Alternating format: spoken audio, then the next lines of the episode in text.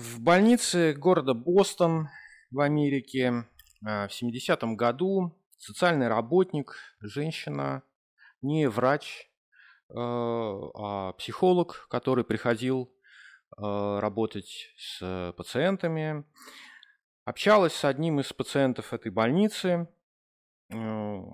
который показался ей чрезвычайно тревожным, э, находился в состоянии ажитации и рассказывал ей о своем ужасном опыте, который он пережил, когда служил во Вьетнаме. Тогда еще продолжалась война во Вьетнаме, и вот это был один из ветеранов, который после возвращения в Америку попал в психиатрическую больницу. Он рассказывал о том, что однажды а, его подразделение зашло в деревню а, в провинции в Южном Вьетнаме, деревня Сонгми называется. И там а, его сослуживцы убили э, все население, все гражданское население этой деревни, несколько сотен человек. Из них э, больше 200 э, детей было. Потом там сожгли все эти трупы. Ну, в общем, женщин изнасиловали, кого-то пытали. Он, по его словам, в этом во всем не принимал участия. Его сослуживцы э, сказали, что если он кому-то расскажет об этом, э, его найдут в любом месте в Америке и убьют.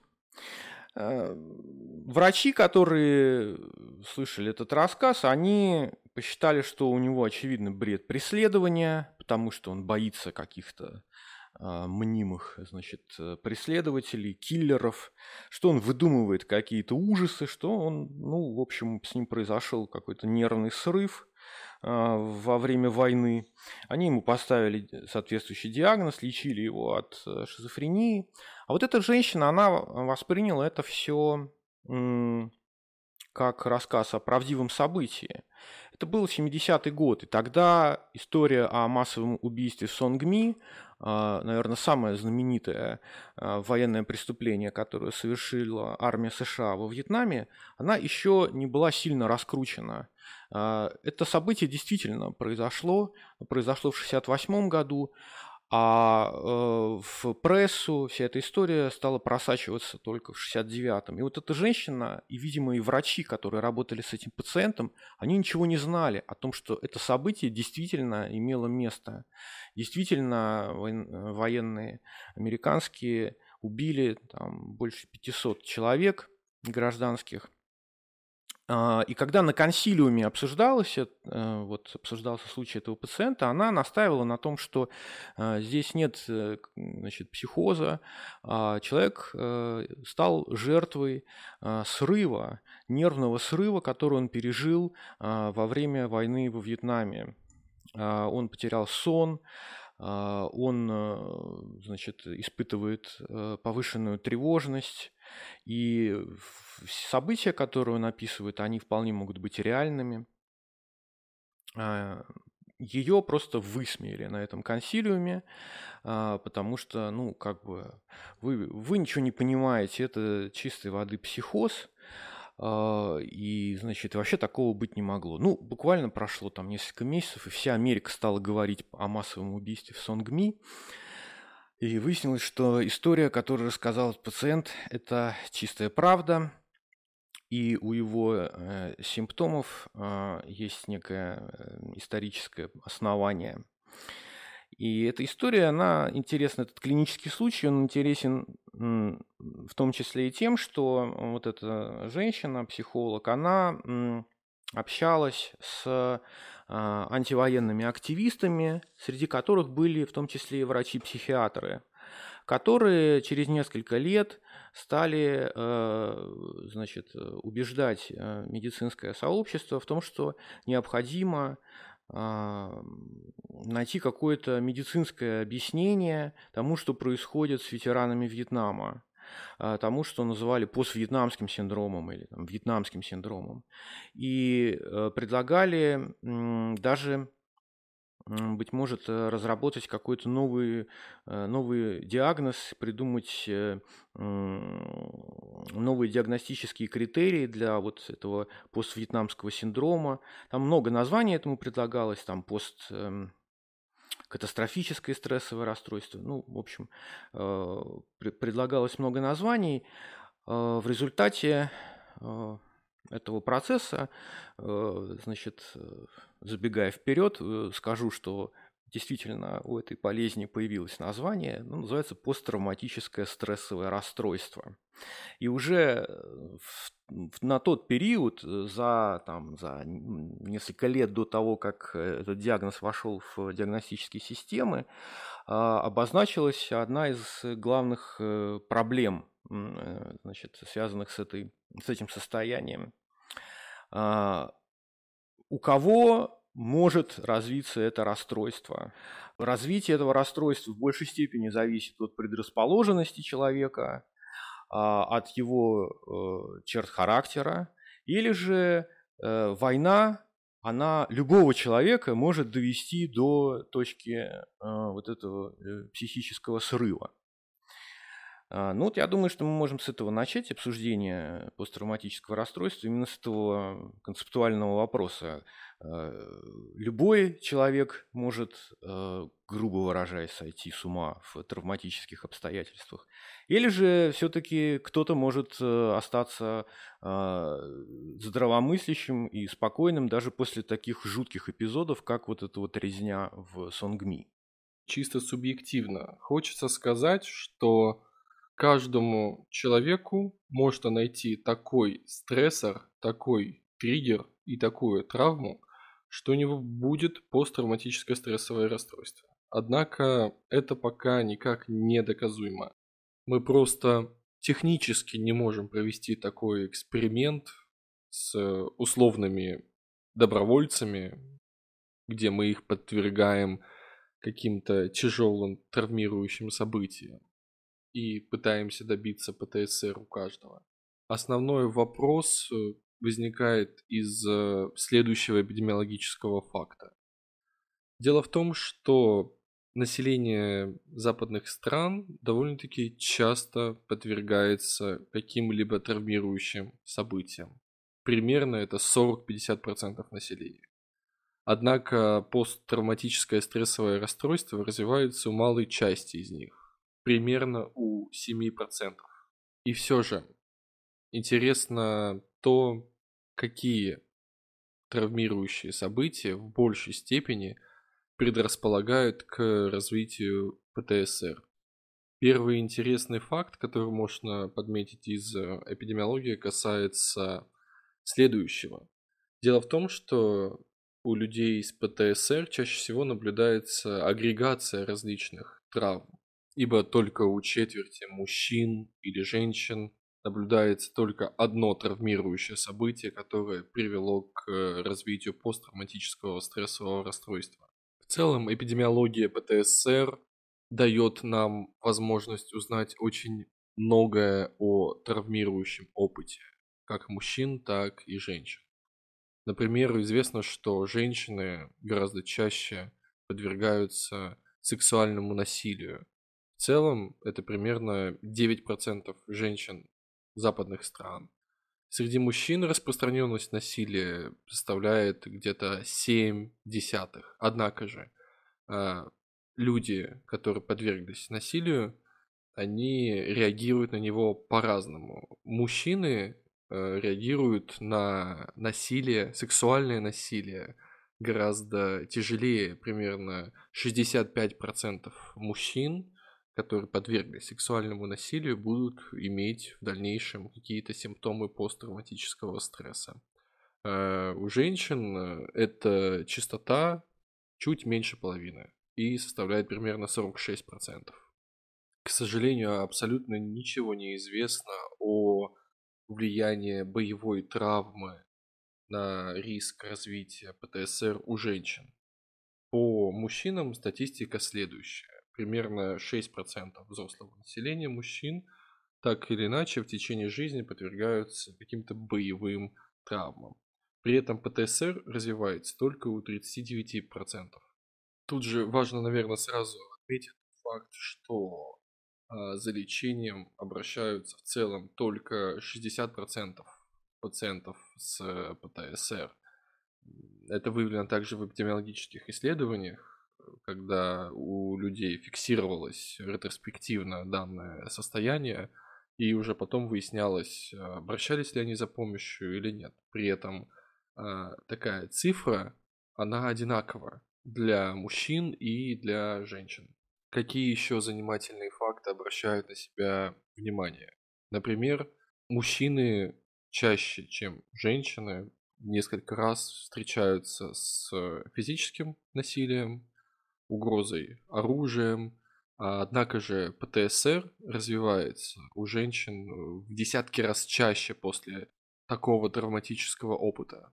Обратная картина наблюдается при экспозиции различным природным катастрофам.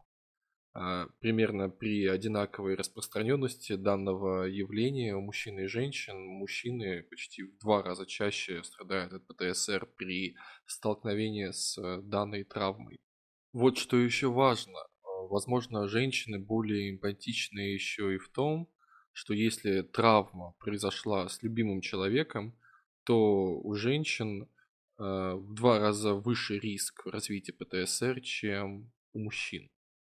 Ну окей, будем считать, что мы разобрались э, с тем, как э, та или иная травма, то или иное травмирующее событие влияет на риск развития ПТСР сквозь призму пола, да, но, возможно, есть что-то еще, что предрасполагает к ПТСР. И, конечно же, очень важно вспомнить какую-то биологическую предиспозицию к данному состоянию. В целом, ученые уже много знают о том, как травма, как э, травмирующее событие влияет на развитие нервной системы на развитие личности и как э, тяжелые стрессовые ситуации влияют на риск развития расстройств настроения либо тревожных расстройств. Ну, во-первых, по данным нейровизуализации известно о том, что миндалевидное тело, гиппокамп, определенные области дорсолатеральной префронтальной коры, они вовлечены в механизмы развития ПТСР ожидаемо то, что гипоталяма гипофизарно-надпочечниковая ось, да, наша стрессорная система также играет роль в поддержании э, симптоматики в рамках ПТСР. Более того, интересна роль микро-РНК, который участвует в хранении долговременных воспоминаний, ну и, собственно, генов. Оказывается, генетика тоже влияет на риск ПТСР, несмотря на то, что данное событие так или иначе напрямую связано со стрессом и тяжелым травматическим опытом. В полногеномных исследованиях э, ПТСР один из вариантов достиг геномного уровня значимости, и этот генетический вариант э, связан с геном э, работы дофаминового рецептора второго типа того самого рецептора, на который действует большинство антипсихотиков. И в научной литературе до сих пор встречается очень много современных э, статей, касающихся дифференциальной диагностики ПТСР и расстройств шизофренического спектра. Этому способствует как и клиническая перекрытия данных состояний между собой, так как при ПТСР тоже могут наблюдаться вербальные галлюцинации. Но и жизнь пациентов с шизофренией также полна различных стрессовых событий, что способствует большей распространенности ПТСР у данной популяции пациентов. Но куда важнее рассматривать не по отдельности гены, какие-то факторы риска. Важнее рассматривать взаимодействие генов и внешней среды, но не только взаимодействие с социальными или психологическими доменами, но и культуральными, потому что они также влияют очень сильно на психику человека, ну и в целом опосредованно на риск развития ПТСР. Вот давай, прежде чем э, повернем к культуре, я хочу вернуться к войне, потому что ты перечислил там сразу несколько а, травм, вариантов травматических ситуаций, там природные катаклизмы, э, насилие. Но исторически, конечно, этот диагноз появился в связи с э, войной. А, и э, работы в этом направлении, они публиковались еще до Вьетнамской войны.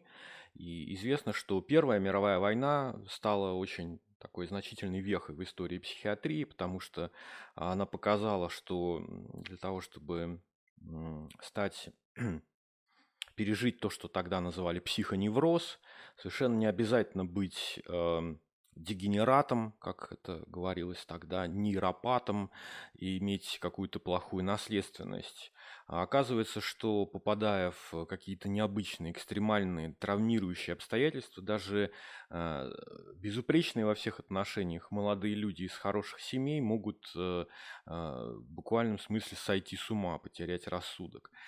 Правда, тогда же появилась и другая точка, ну, была высказана другая точка зрения, что в реальности те а, ветераны Первой мировой войны, которые оказывались а, в психиатрических клиниках, а, кстати, довольно много было, в конце 20-х годов э, в США, ну, то есть через 10 лет после окончания войны, в а, психиатрических клиниках э, лежало более 60 тысяч эм, ветеранов войны.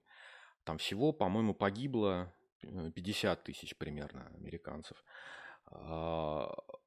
Так вот, э, э, точка зрения противоположная э, заключается в том, что на самом деле все-таки у этих ветеранов была какая-то проблема с наследственностью.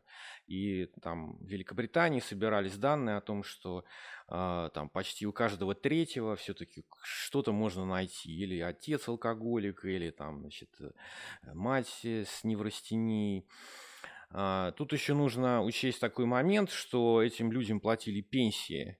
И вот в 28 году в Великобритании министерство, которое занималось пенсиями, оно даже э, выпустило там официальный документ, в котором э, указывалось на то, что вот эти люди, которые претендуют на пенсии, на компенсации за то, что вот они пережили психическую травму на войне, на самом деле э, эти люди, э, значит, они были уже не совсем психоэмоционально нормальными до войны.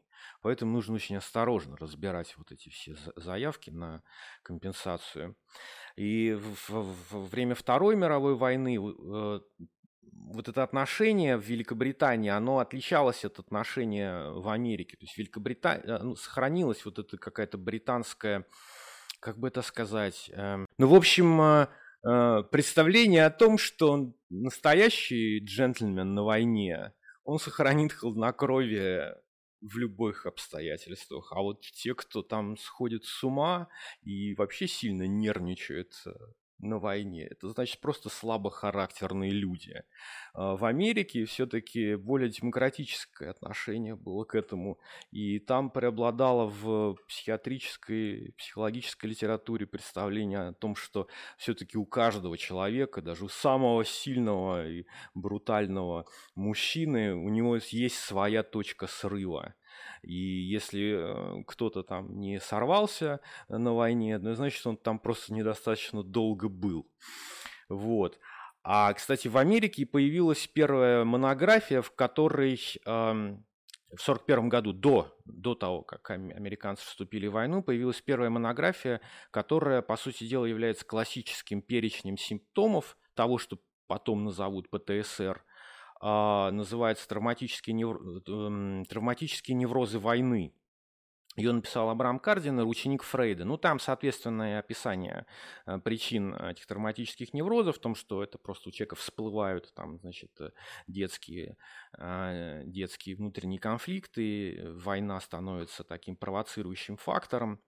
Но надо сказать, что Вторая мировая война, она вот если ее сравнивать с Вьетнамской войной, например, да, с точки зрения военной психиатрии, а она как бы эпидемиологически э, дает немножко другой материал, потому что во время Второй мировой войны а, а, отбирали тщательнее, чем во время Вьетнамской войны.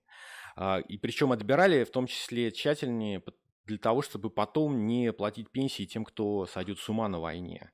Вот. И тщательность отбора, она была замечена в обществе, потому что очень многих э, признавали негодными.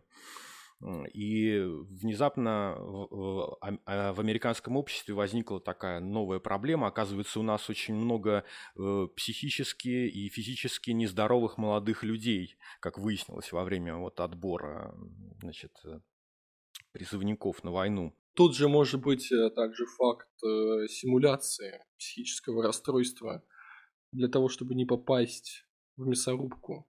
Ну да, да, но вообще э, впоследствии ну, вот психиатры, когда их обвиняли в том, что там попадают какие-то там, значит, э, неуравновешенные люди, почему вы их не отсеяли во время прохождения медкомиссии, они объясняли, что, а, а, значит, э, мы не знаем самого главного – мы не знаем э, э, значит, самых важных факторов, которые повлияют на то, как адаптируется солдат к э, войне. Мы не знаем, значит, каким будет его командир, какое он будет моральное влияние на него оказывать. Мы не знаем степень мотивации этого солдата во время там, боя. Да? Мы не знаем, собственно, его обязанности, чем он будет заниматься там в армии. И самое главное, мы не знаем, в как, каких конкретно обстоятельствах он будет находиться. То есть будет ли он там ежедневно э, бегать в атаку там, или э, весь срок службы просидит где-то там, значит, э, в безопасном месте. И вот во время э, Вьетнамской войны э, там отбор, и в том числе э, с точки зрения психиатрии, он был намного мягче. Дело в том, что там, э, значит, э, детям из богатых семей, э, ну, удалось отмазаться от призыва. Тогда в Америке еще была призывная армия. И на Вьетнамскую войну в основном попал низший средний класс. То есть там примерно 70, больше 70-75% попавших туда, во Вьетнам, это были представители э, среднего низшего класса. Вот, кстати, одно из самых э, таких известных исследований военной травмы, значит, на примере ветерана Второй мировой, Второй мировой войны в Америке, оно так и называется Гарвардское исследование, потому что там изучали студенты Гарварда, которые попали на войну, там, значит, ну, не, не помню точно, в Европу или там воевали на Тихоокеанском театре военных действий. Ну, в общем, они попали на войну, и потом их отслеживали там до глубокой старости. Это были студенты Гарварда, самого престижного вуза страны, да. А во время Вьетнамской войны многие косили, значит, э, и собрать необходимое количество, там, э, значит, военнослужащих было сложно, и стандарты отбора снизили. В армию призывали с IQ на э, границе с умственной отсталостью. В общем, туда во Вьетнам попало действительно много людей, таких эм, как бы сказать, э, ну, с не очень высоким уровнем образования, не, не всегда из благополучных семей, кто-то из эм, то ли, ну, в общем, кто-то там из э, принимавших решения лиц сказал так тогда в Америке, что, значит, у нас такая политика, мы не берем э, людей с психозами, мы не берем людей с э, такими расстройствами, как гомосексуализм и алкоголизм, вот. Но если у человека есть какие-то проблемы с поведением, вот, если у него там, значит, есть какие-то э, повышенная агрессивность там или еще что-то, мы берем такого человека, вот он-то как раз нам и нужен будет на войне. Вот. И когда, значит, они возвращались э, обратно в, домой, э, в 70-е годы вот и возник этот феномен э, поствьетнамского синдрома. Эти люди стали совершать какие-то антисоциальные акты, там, значит, суи или нападали на других людей, или совершали какие-то преступления, или странно себя вели, или же попадали в психиатрические больницы, совершали суициды. И возникло вот такое вот беспокойство, а почему это происходит? И, соответственно, одни говорили, так это вы посмотрите, вы кого вы туда послали, это вы же какую-то гопоту послали воевать. Естественно, что э, на них это действует, прово, ну, провоцирует какие-то обострения внутренних конфликтов, да, как психоаналитики говорили. И военная травма актуализирует их, значит, детские травмы, их какие-то там, значит, личностные э, внутренние противоречия. И вот они вот такими становятся. С другой стороны, было более молодое поколение психиатров, которые говорили, что на самом деле тут виновата война, война сама по себе, что любой человек, попадая в эти экстренные, экстремальные обстоятельства, вне зависимости от э, особенностей его личности, он дойдет до какой-то точки, в которой э, это событие будет для него субъективно настолько травматическим, что у него разовьется какое-то расстройство. И они приводили в пример, скажем, вот смотрите, жертвы изнасилований, жертвы природных каких-то катаклизмов, у них тоже такое же бывает. Вы же не будете говорить, что жертва, там, у жертвы изнасилования, вот тот, то стрессовое расстройство, которое вы наблюдаете у нее, оно у нее развилось, или у него, потому что, значит, э, э, вот такой человек, у другого бы не развилось это стрессовое расстройство. Это вот и есть обвинение жертвы. Это и есть вот э, обвинение жертвы, как это по-русски, victim blaming. А, и так вот в этой полемике и сформировалось учение о социальной травме. То есть антивоенные активисты, они, значит, в своем вот этом движении антивоенном, они хотели как бы расширить представление о военной травме, убеждая э, своих оппонентов в том, что речь идет не, не о конкретной какой-то социальной группе, которая попала в конкретные обстоятельства войны, далеко от дома, а речь идет о социальной травме, э, которая э, значит, эм, может э, затрагивать не только солдат, но и жертв э, каких-то общественных там беспорядков, катаклизмов природных, нападений и так далее. И здесь э, есть некий общий такой посттравматический синдром. И вот из этого и выросло представление о посттравматическом синдроме, который в DSM-3 а, сформулирован а, таким образом, что там, там же не, не говорится напрямую, что это расстройство военное.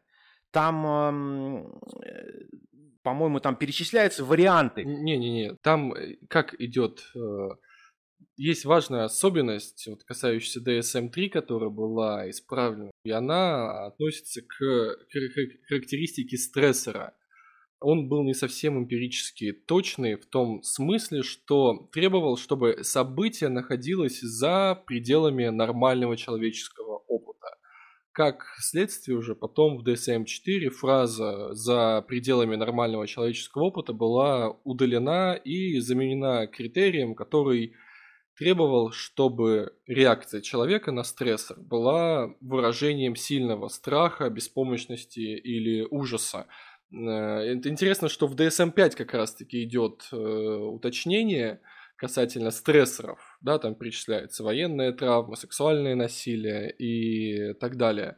Но а, в DSM-3 э, там ошибка была в том, что они использовали эту самую крамольную фразу за пределами нормального человеческого опыта. Да, но подразумевалась на самом деле война, вот в чем дело, потому что история а, DSM-3, она как бы, ну, она весьма интересна в этом смысле. То есть э, а, к организаторам а, вот этой разработки DSM-3 пришли, значит, э, а, психиатры и антивоенные активисты э, с предложением подумать о как бы медикализации вот этого вьетнамского синдрома.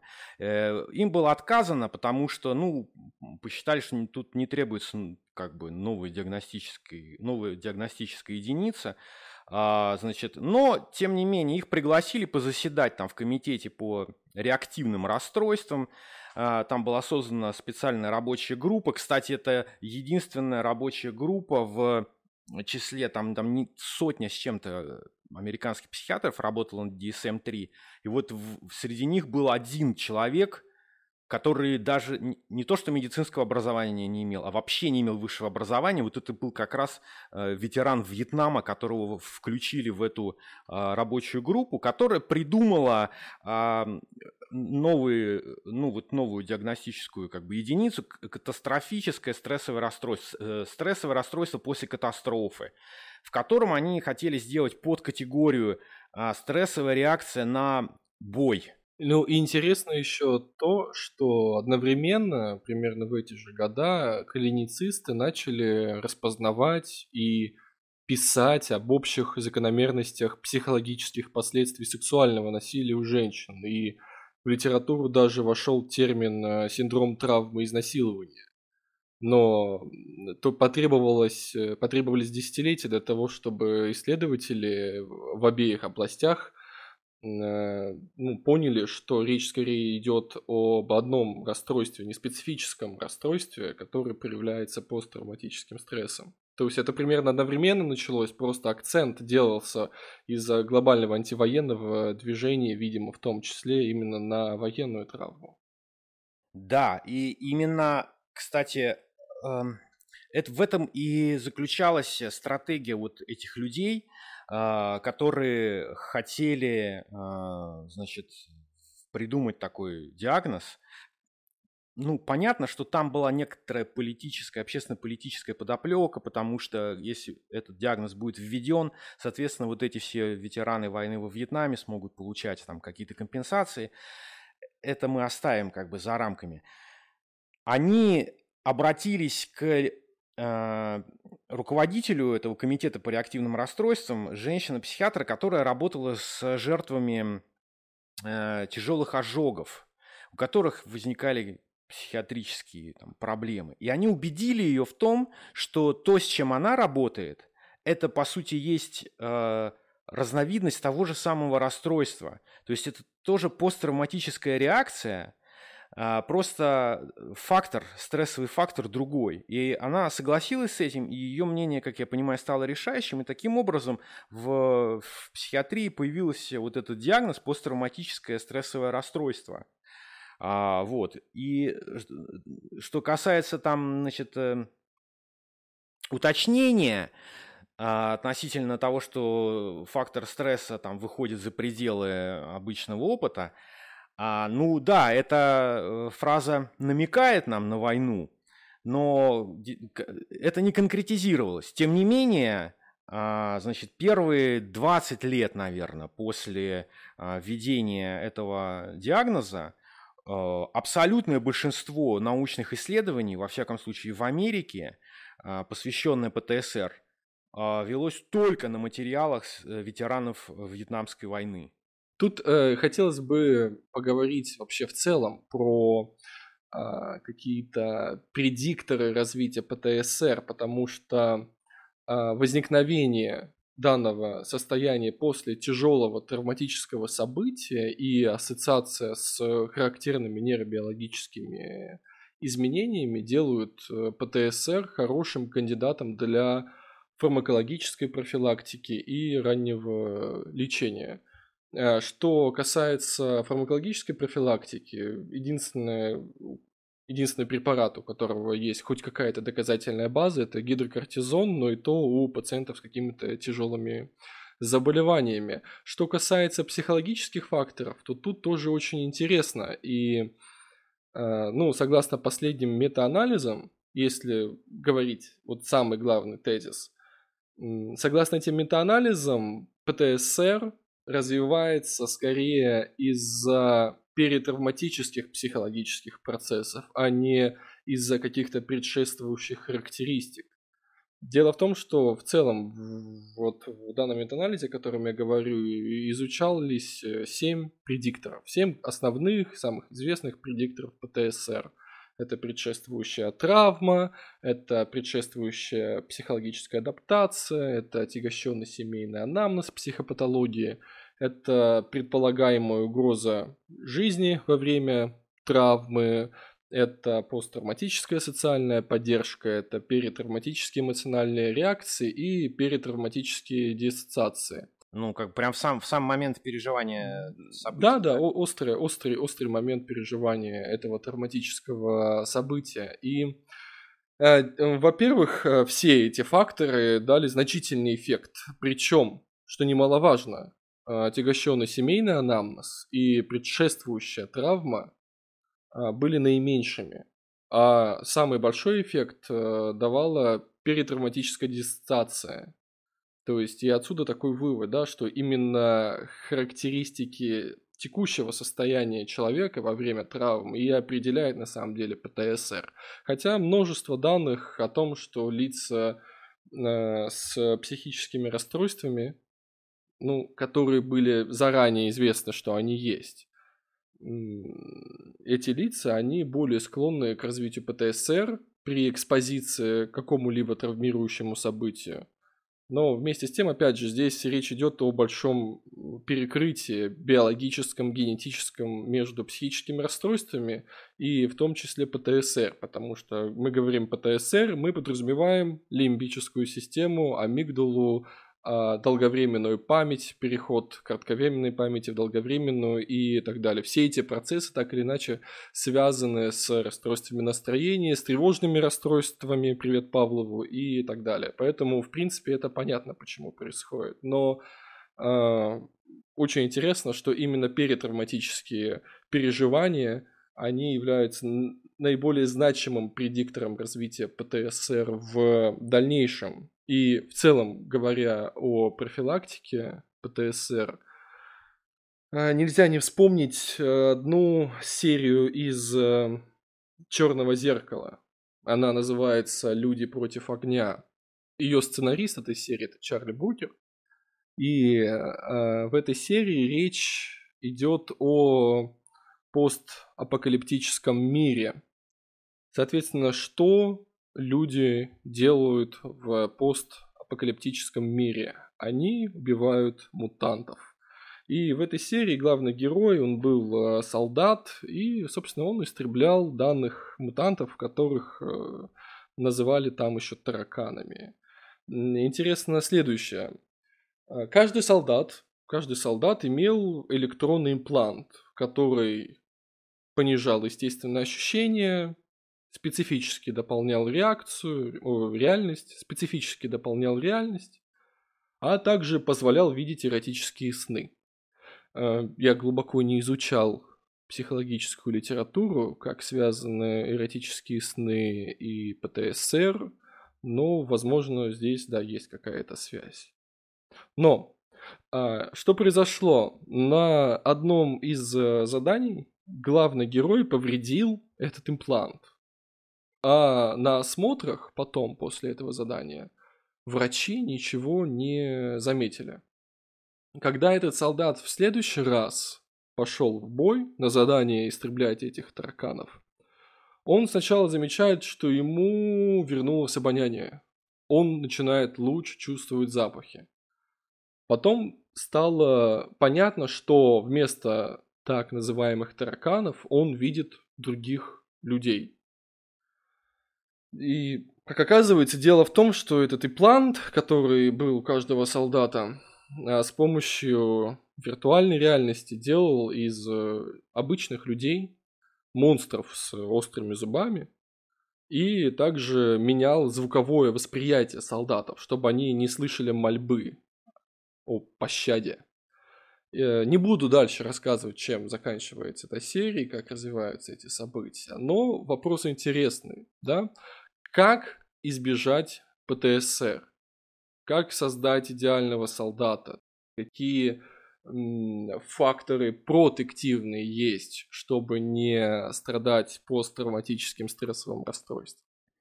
Ну, судя по некоторым исследованиям, а, которые э, говорят о неком парадоксе уязвимости, один из э, факт, таких факторов может быть проживание в нищей стране, в которой травма а, является обыденностью, и, а, значит, вот, э, собственно, в этом и есть парадокс уязвимости, что, казалось бы, исходя из э, каких-то основополагающих э, принципов психиатрической эпидемиологии, чем ниже уровень благосостояния страны, тем хуже там должны состоять, ну, обстоять дела с психиатрией.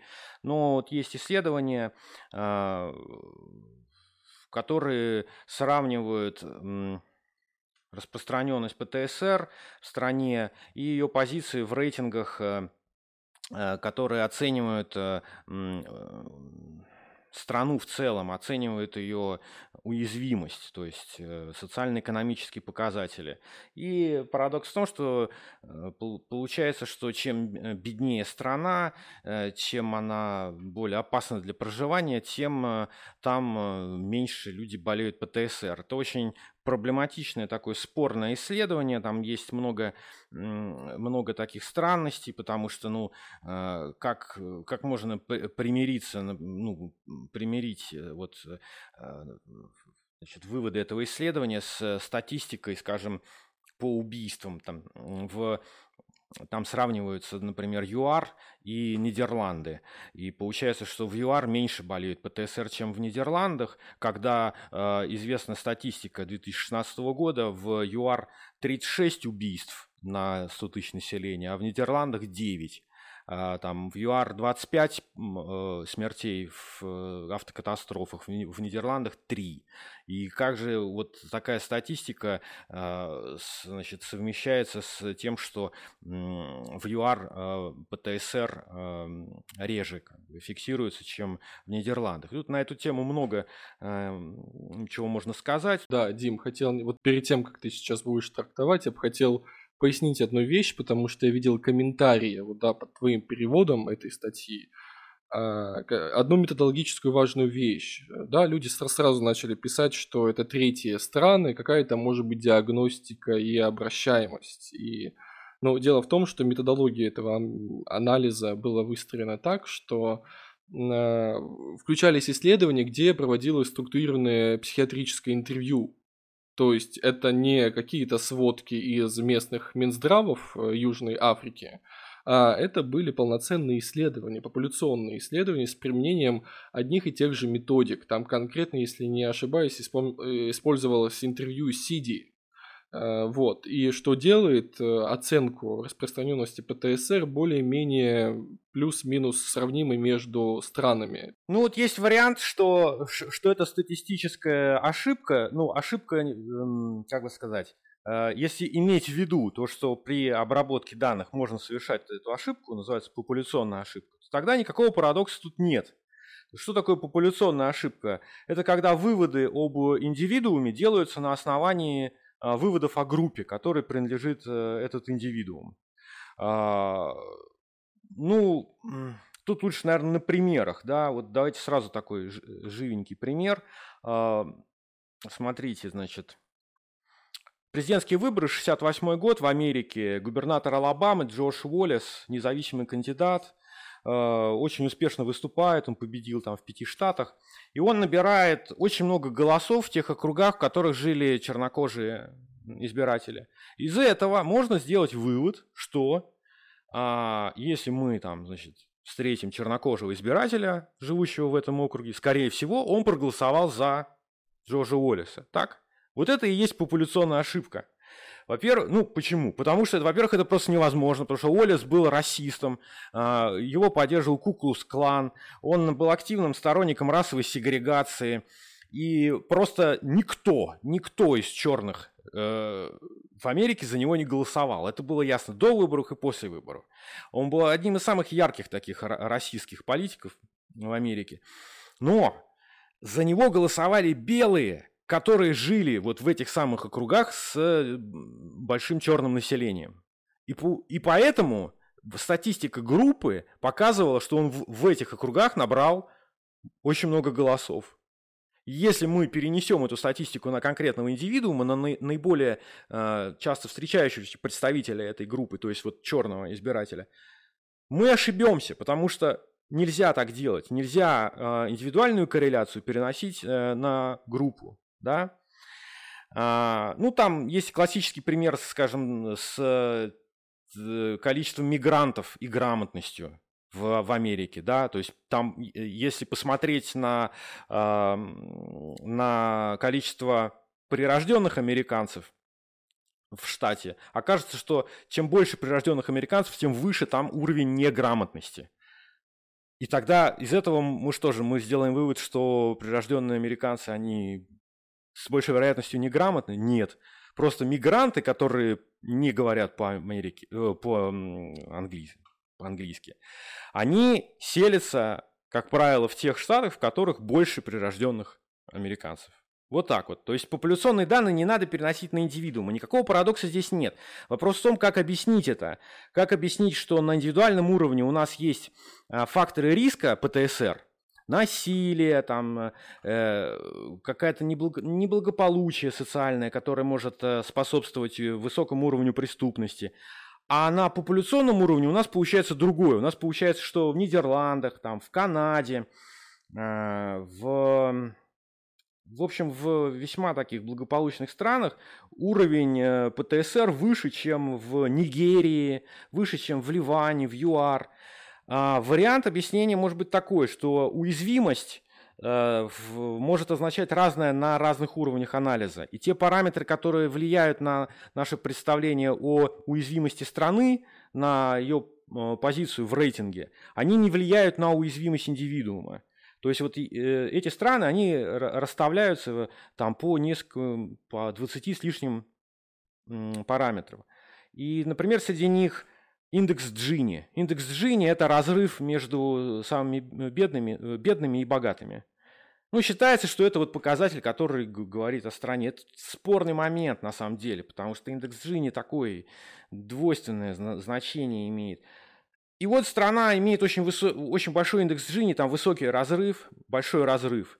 Она в этом рейтинге опускается вниз. Ну а где доказательства того, что э, если ты живешь в стране с э, большим э, разрывом между богатыми и бедными, у тебя повышается риск ПТСР? Таких исследований нет. И неизвестно ли, существует ли вообще прямая связь между разрывом класса в стране и твоим личным риском, ри, риском индивидуума заболеть ПТСР. Потом ведь еще может быть так. А, человек живет в богатой стране, но он а, не а, пользуется преимуществами проживания в этой богатой стране. То есть э, он может жить, допустим, в стране, которая в целом высокий уровень там, защищенности, богатая страна, но в ней есть районы, в которых жить опасно. И там совершается много насильственных преступлений. Там концентрируются бедные, неблагополучные э, люди. если человек живет в таком районе в этой стране, то да, он, скорее всего, станет жертвой, может стать, с большей вероятностью станет жертвой э, насильственного преступления. В общем, тут много слабых мест в этом парадоксе уязвимости. Есть еще такое представление, как парадокс здоровья, да, который отметили э, там, в 80-е годы, когда посчитали, сколько средний э, гражданин э, высокоразвитых индустриальных стран обращался к врачу в 20-е годы, и сколько раз такой средний человек обращается к врачу в 80-е. Выяснилось, что там в два раза чаще.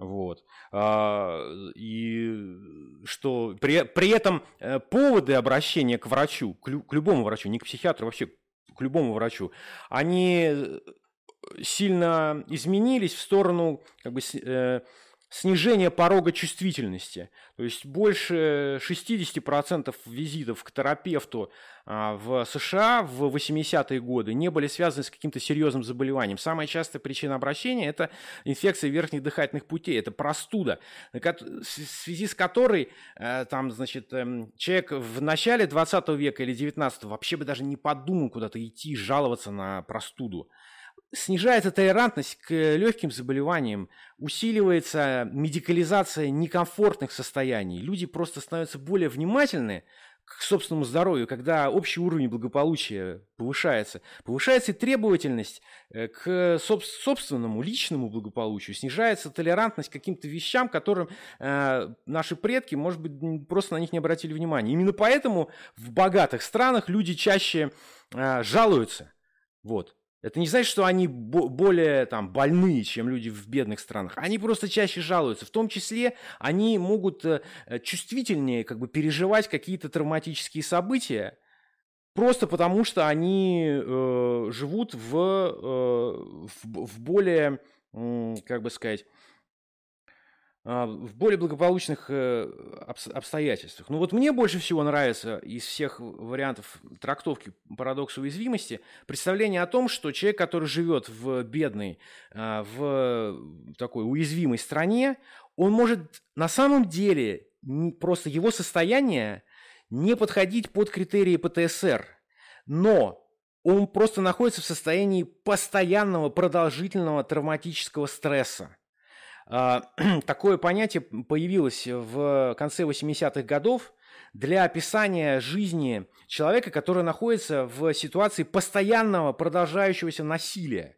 То есть ведь для ПТСР важно что? Важно, что травма произошла в прошлом. И вот она произошла в прошлом. Человек был во Вьетнаме, там э, страшные какие-то вещи происходили. Потом он возвращается в Америку. Скорее всего, он, кстати, возвращается в Калифорнию. Там, как известно, было непропорционально большое количество призывников из Калифорнии. И вот человек возвращается в Калифорнию, совершенно другие, в общем-то, условия жизни. И у него начинается ПТСР, его можно понять. А если человек живет в стране типа ЮАР, а, он, у него никакого ПТСР, у него просто нет времени для развития ПТСР. Он находится в постоянном стрессе, в продолженном травматическом стрессе. В том состоянии, в котором травма – это обыденность, это, это то состояние, в котором он живет каждый день. И ведь есть же э, новый концепт диагностический в МКБ-11. Сложный ПТСР. И вот а, не, не случайно появилась такая новая категория, потому что э, диагностические критерии ПТСР в каких-то случаях могут просто не вылавливать продолженное, повторяющееся травматическое переживание. И быть может, что вот у этих людей из, сильных, из сильно неблагополучных стран у них э, диагностика ПТСР просто не срабатывает, потому что они пребывают в таком травматическом контексте – в котором, ну, например, один из критериев, да, то, что угроза э, сейчас отсутствует. Источник угрозы был когда-то в прошлом. Сейчас он мнимый. А тут человек живет в таких обстоятельствах, в которых источник, во-первых, источников угрозы очень много. Они э, были в прошлом, есть в настоящем и, вероятно, сохранятся в будущем. Нет социальной защиты. Полиция не только не предотвращает преступления, но она и не расследует уже совершенные угрозы объективны. И если угрозы объективны, то, наверное, не совсем справедливо говорить о том, что человек находится в, в состоянии ПТСР. Потому что при ПТСР э, он увеличивает угрозы, преувеличивает, его сознание преувеличивает угрозы. А когда э, вот я находил несколько э, интересных таких разборов клинических случаев, продолженного травматического стресса как раз на примере жителей э, Южноафриканской республики. И там, э, значит, женщина находится в жутком состоянии психологического э, дисбаланса, потому что, э, значит, позавчера э, ограбили ее соседку, вчера э, там украли ребенка э, у ее там, значит, сестры, сегодня ее пытались там изнасиловать. И на все эти э, события полиция никак не реагирует, и она знает, что это будет продолжаться. А, потому что вот такова жизнь вот здесь, где она живет. И тут, конечно, может быть, речь идет не столько о ПТСР, сколько о какой-то каком-то другом состоянии. И именно из... это состояние переживают люди в э, неблагополучных странах. Отсюда вот этот странный парадокс. И с клинической точки зрения, кстати сказать, таким людям уже не посоветуешь экспозиционную терапию, да, потому что э, невозможно советовать, когда угрозы не преувеличены, а совершенно реальны, да. Э, поэтому, что касается культуральных факторов, все довольно странно, да, не, не совсем понятно все-таки, какие конкретно культуральные факторы играют решающее значение. Ну, я сейчас э, загуглил, а, значит, на каком месте находится ЮАР э, в списке стран по частоте суицидов. И э, ЮАР находится на восьмом месте. Россия на одиннадцатом. И там ближайшие какие-то западноевропейские страны я даже не могу найти. США на тридцатом да. месте.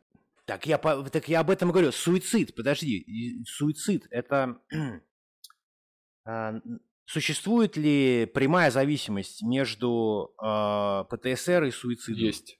Я поэтому и хочу об этом и сказать, что отношение шансов у людей с ПТСР к развитию суицидной попытки э, равно 6.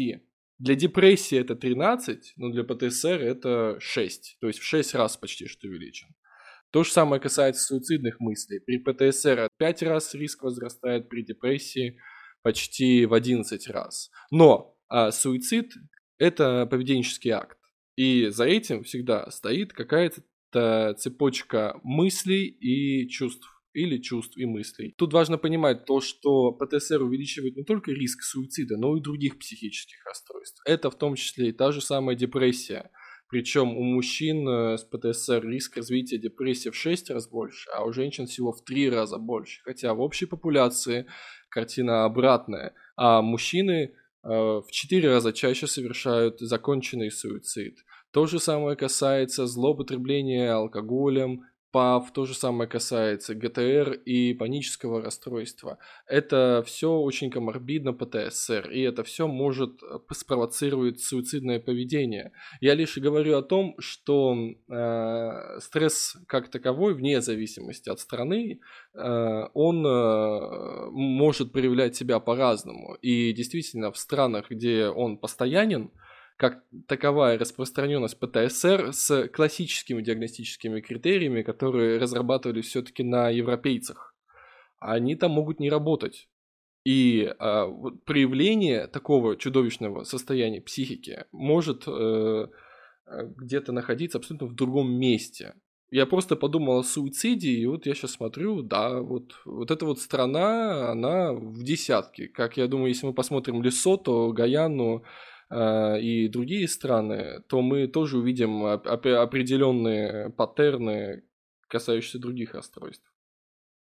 Ну, вот это пересечение, вот то, что ты говоришь, там э, ПТСР повышает риск этого, это повышает риск того. Вот я просто в связи с этим вспомнил, э, опять же, этот исторический момент, связанный с тем, что руководители рабочих э, вот этого коллектива, который разрабатывал DSM-3, а, как-то безрадостно, значит, восприняли вот эту идею, связанную с введением нового диагноза, а, по двум причинам. Ну, а первая причина, они не хотели видеть в этой классификации болезнь, в которой э, будет указана ее причина – этиология, потому что это же была попытка создать классификацию на основании того, что мы, э, мы не знаем этиологию этих болезней. Мы просто такую э, создаем описательную систему, не, не концептуализируя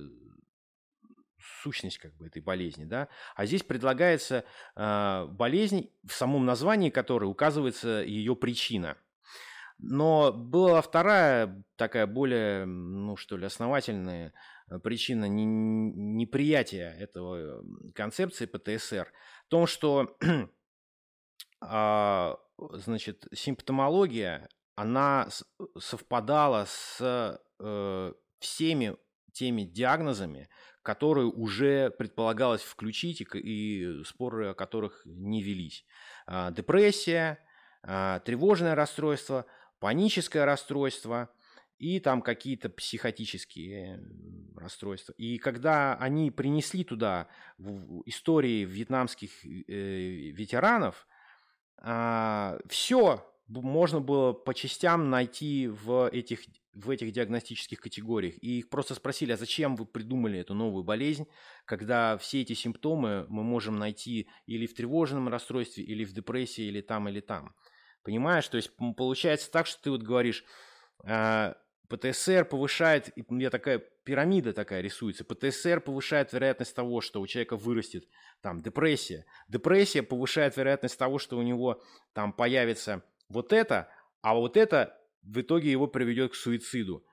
Понимаешь, то есть а, а, а, ну, то есть это такая статистическая игра. Что, что является причиной, э, если тут э, причинно-следственная связь, или здесь мы просто видим статистическую ассоциацию? Лидия, тут важный еще момент, чисто феноменологический. Мы можем подойти, на самом деле, э, так к любому расстройству и сказать, что если мы будем смотреть на симптомы, то они не специфичны. Нету ни одного какого-то специфичного симптома в психиатрии, но помимо необычной особенности требования травматического события а, в критериях DSM-3 для посттравматического расстройства, кардинальной особенностью является то, что инвалидизирующие аспекты феноменологии связаны с этим событием.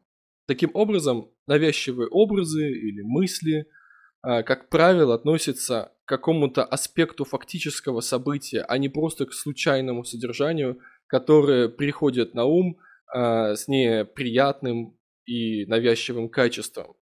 И то есть это ключевой момент. Дело в том, что, а, например, при ОКР могут быть не навязчивые мысли, а навязчивые образы и они могут быть э, контрастирующие с э, какими-то мировоззренческими взглядами человека. Например, ну, самый частый э, клинический случай, да, когда людям религиозным э, на ум приходят различные навязчивые мысли, касающиеся, например, сношений или еще чего-либо. И они это воспринимают как нечто ужасное. И ключевой момент ПТСР в том, что, а, он запускается травматическим событием, и вся феноменология переживания этого человека связана вокруг этих событий. Там нету других каких-то явлений. Более того, а, сами эти явления не могут происходить просто так. Нет ничего специфичного. Психотические симптомы, да, они везде могут происходить. При любых расстройствах. Расстройство настроения то же самое, но это же не значит, что раз депрессия может быть при нервной анорексии, УКР, болезни Альцгеймера, что мы не можем создать такую специфическую нозологию. Мы можем, потому что есть феноменология этого состояния, а, и есть э, определенные паттерны развития, потому что они тоже очень важны. ПТСР может начаться и при там, грамотном лечении, при хороших э, каких-то протектив, протективных факторах, оно может закончиться. И человека больше никогда ничего не будет беспокоить. Если же мы берем тревожные расстройства, если, э, ну, самое там, генерализованное тревожное расстройство, его вылечат, но риск того, что человека вновь появятся все симптомы данного состояния, велик. То же самое касается панического расстройства, рекуррентной депрессии и так далее. То есть даже когда мы сходим, мы смотрим на лечение, на течение ПТСР, мы видим э, очень важную особенность, то, что это состояние может спустя время, даже спустя года, редуцироваться, что тоже сильно отличает его от другой психопатологии. Ну и вот э, ее уникальность, я думаю, она какой-то обнадеживающий имеет оттенок, потому что э, если человек умудрится поражить жизнь ни разу не попав в травматическую ситуацию, он никогда не заболеет ПТСР. Тут мы тоже можем быть вот уверены, наверное, в отличие от шизофрении и, и, и депрессии и, так, и того подобного. Думаю, что на этом нужно закончить. Ну и пожелать всем не, поп- не попадать в травматические ситуации. Не попадать в травматические ситуации, беречь себя и своих близких.